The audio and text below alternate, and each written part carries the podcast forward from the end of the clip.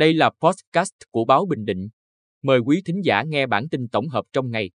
Bản tin tổng hợp ngày 4 tháng 4 của báo Bình Định có những tin chính sau. Hội nghị đánh giá tình hình kinh tế xã hội của tỉnh quý 1 và triển khai nhiệm vụ trọng tâm quý 2 năm 2023. Tỉnh đoàn Bình Định và Champasak ký kết chương trình kết nghĩa giai đoạn 2023-2027. Thăm các gia đình có nạn nhân tử vong và bị thương do tai nạn lật xe tải. Hội nghị đánh giá tình hình kinh tế xã hội của tỉnh quý 1 và triển khai nhiệm vụ trọng tâm quý 2 năm 2023.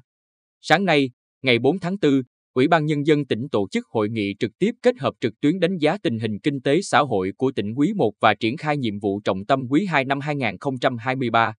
Bên cạnh việc nêu ra những tồn tại và hạn chế, báo cáo tại hội nghị cũng cho thấy tổng sản phẩm địa phương, gọi tắt là GRDP, trong quý 1 năm 2023 tăng 4,11% so với cùng kỳ, cao hơn tăng trưởng bình quân cả nước 0,79 điểm phần trăm. GDP cả nước quý 1 tăng 3,32%, xếp thứ 40 trong số 63 tỉnh thành phố trên cả nước, 11 trong số 14 tỉnh thành phố vùng Bắc Trung Bộ và Duyên Hải Trung Bộ, và xếp thứ 3 trong số 5 tỉnh thành phố trong vùng kinh tế trọng điểm miền Trung về những định hướng và giải pháp thúc đẩy phát triển kinh tế xã hội của tỉnh trong quý 2 và các tháng tiếp theo. Chủ tịch Ủy ban Nhân dân tỉnh Phạm Anh Tuấn khẳng định quyết tâm tiếp tục điều hành phát triển các mục tiêu, chỉ tiêu từng lĩnh vực theo kế hoạch đã đăng ký. Phấn đấu mức tăng trưởng GRDP cả năm 2023 đạt thấp nhất là 7%. Tỉnh đoàn Bình Định và Chăm Ba Sắc ký kết chương trình kết nghĩa giai đoạn 2023-2027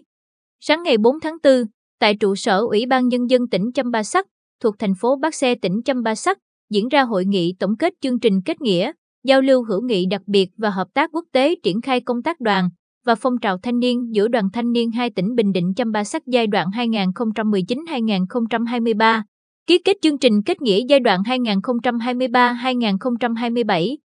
Theo đó, chương trình tập trung vào bốn nội dung trọng tâm, tổ chức các hoạt động tuyên truyền, giáo dục cho thế hệ trẻ hai tỉnh về quan hệ truyền thống hữu nghị đặc biệt Việt Lào nói chung và Bình Định Chăm Ba Sắc nói riêng, các hoạt động hỗ trợ thanh niên lập nghiệp khởi nghiệp, hoạt động tình nguyện vì an sinh xã hội, phối hợp tổ chức giao lưu, trao đổi kinh nghiệm tổ chức các hoạt động công tác đoàn và phong trào thanh thiếu nhi. Thăm các gia đình có nạn nhân tử vong và bị thương do tai nạn lật xe tải.